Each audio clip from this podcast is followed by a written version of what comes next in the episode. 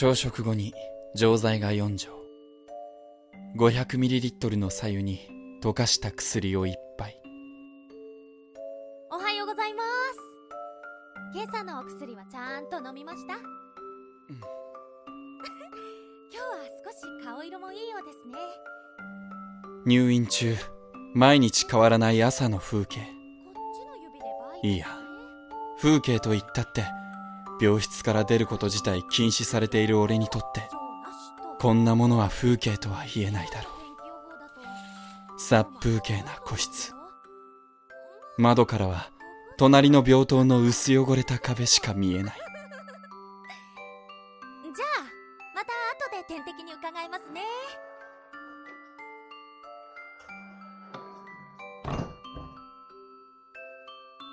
もうどのくらいここにいるんだっけ？自覚症状のない重い病。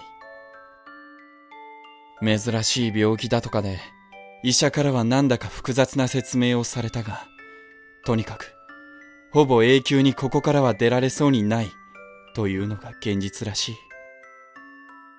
そんな絶望的な話をされたのが多分去年の話。いや、一昨年だったか。本を読むことも、テレビを見ることも、とっくに飽きた俺のもとに、双子の弟だけが毎日見舞いに来る。兄貴今日も元気してる？元気だったらとっくに退院してる。お前も毎日飽きないよな。そう？あ、でも今日は顔色いいんじゃない？さっき看護師さんにも言われた。自分じゃわかんねえけど。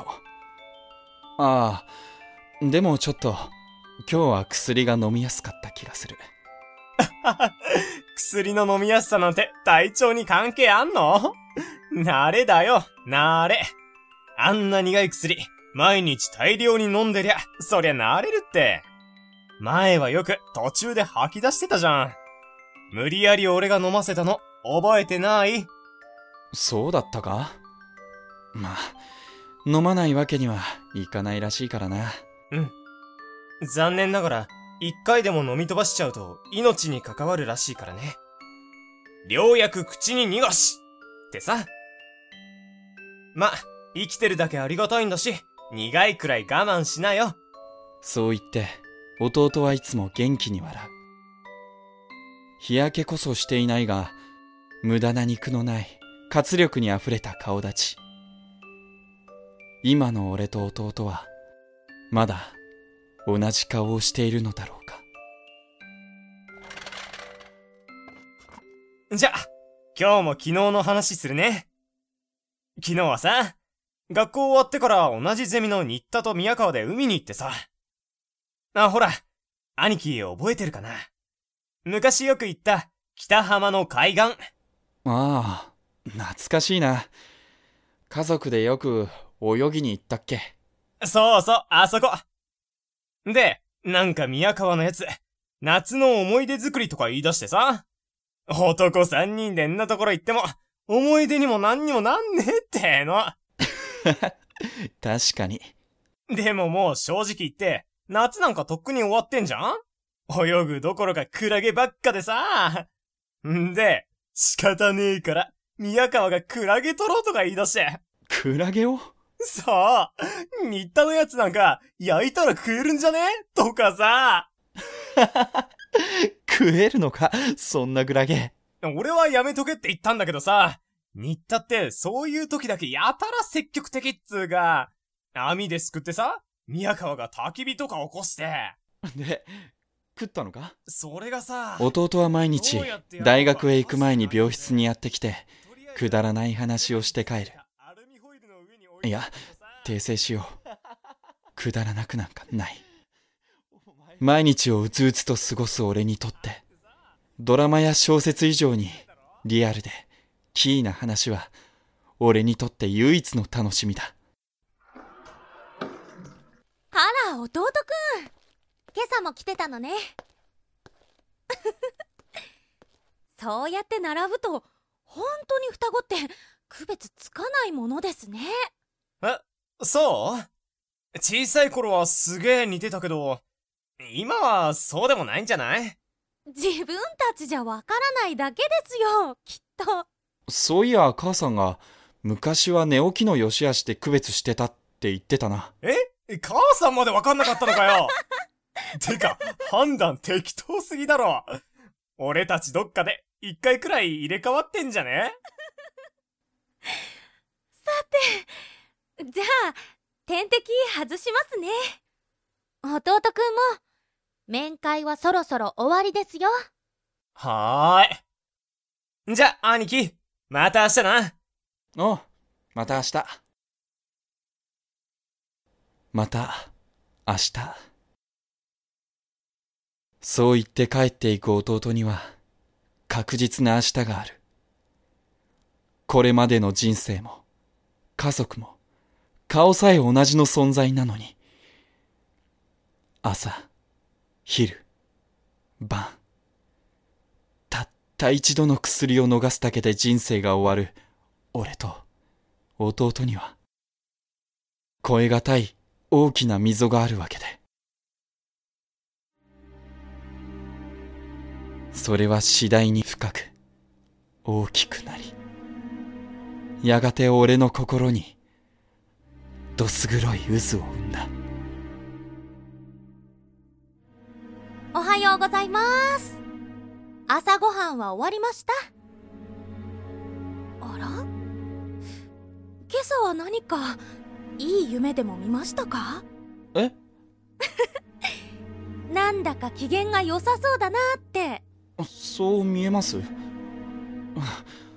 機嫌はいいかも。ん？それは結構なことですね。あ今朝もお薬は必ず飲んでくださいよ。うん。日課だから大丈夫。じゃあこっちも日課で。体温測りましょうか脈拍はと。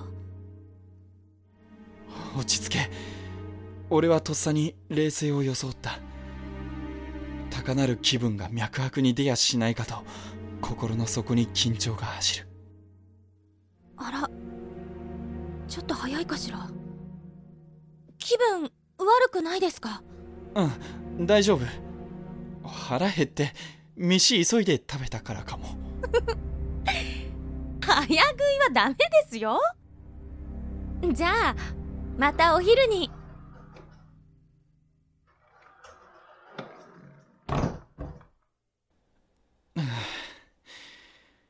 高揚する気持ちを落ち着かせるように俺は深呼吸する。なぜもっと早くこれを思いつかなかったのだろう。俺たちどっかで一回くらい入れ替わってんじゃね？そうだ。今でも他人が区別できないくらいなら俺が弟のふりをして病室を抜け出すことくらいたやすいことじゃないか。別に一日中入れ替わる必要はない。あいつになりすまして午後から大学に行って夕方まで遊んでくる。夜には見舞いに来たあいつのふりをして病院に戻るだけのちょっとした冒険だ。よし昼の分と夜の分の薬だけ持って。おはよう兄貴。今朝は？おちょっいいからおとなしくしろってな。悪いな。半日でいいんだ。俺にも自由をくれよ。兄貴俺は持てる限りの力で弟に一発を決め気を失った彼から大急ぎで服と携帯電話を奪った。代わりに俺の薄っぺらな病室着を着せて用意していたガウンの腰紐でベッドに縛り付ける。よし入れ替え成功ってな。ほんのちょっとしたお遊びだ。俺は意気揚々と病室を出る。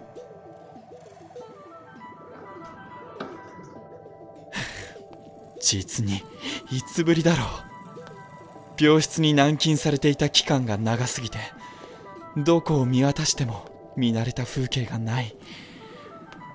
出口はこっちか。あら？今朝はお兄さんのお見舞い。もう終わりなんですか？よりによっていつもの看護師さんじゃねえか。あいやあはい兄貴のやつちょっとまだ眠いらしくて。今日はもう俺帰ろうかななんて。そうですか。でも本当に仲がいいですよね。双子ってそんなものなんですか？さあどうでしょう。俺たちは一卵性だから。まあ一般的にはよく似てる部類だとは思いますけど似てるってのと仲がいいかってのは別の話でしょうしね。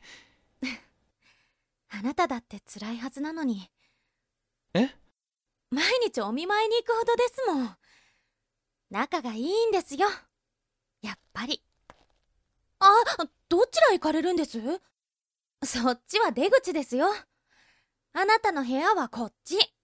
ちょえ俺学校に行くんだけど何言ってるんですか？それはお兄さんの前だけの設定でしょ？さあ他の患者さんに見つかる前に早くお部屋に戻ってください。本当なら個室から出るのは禁止なんですけど兄思いのあなただってことで特別に許してるだけですからね。ちょえ？あの。さあ入って入って。あ昼のお薬も忘れずに必ず飲んでくださいよ。しつこいようですけど一回でも飛ばしちゃうと大変なことになりますからね。じゃあまた午後に。えっとこれはつつまり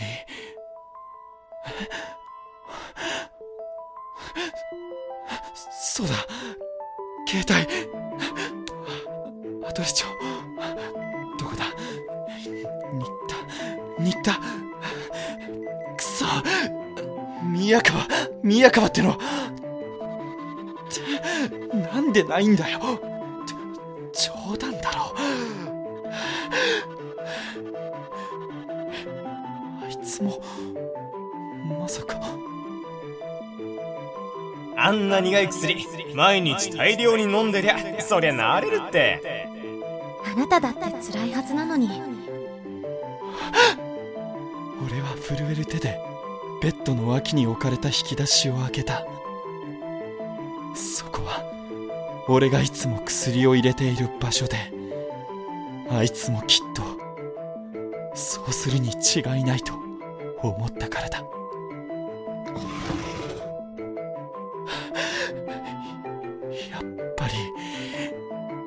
そこには弟の名前で処方された俺と同じ薬があって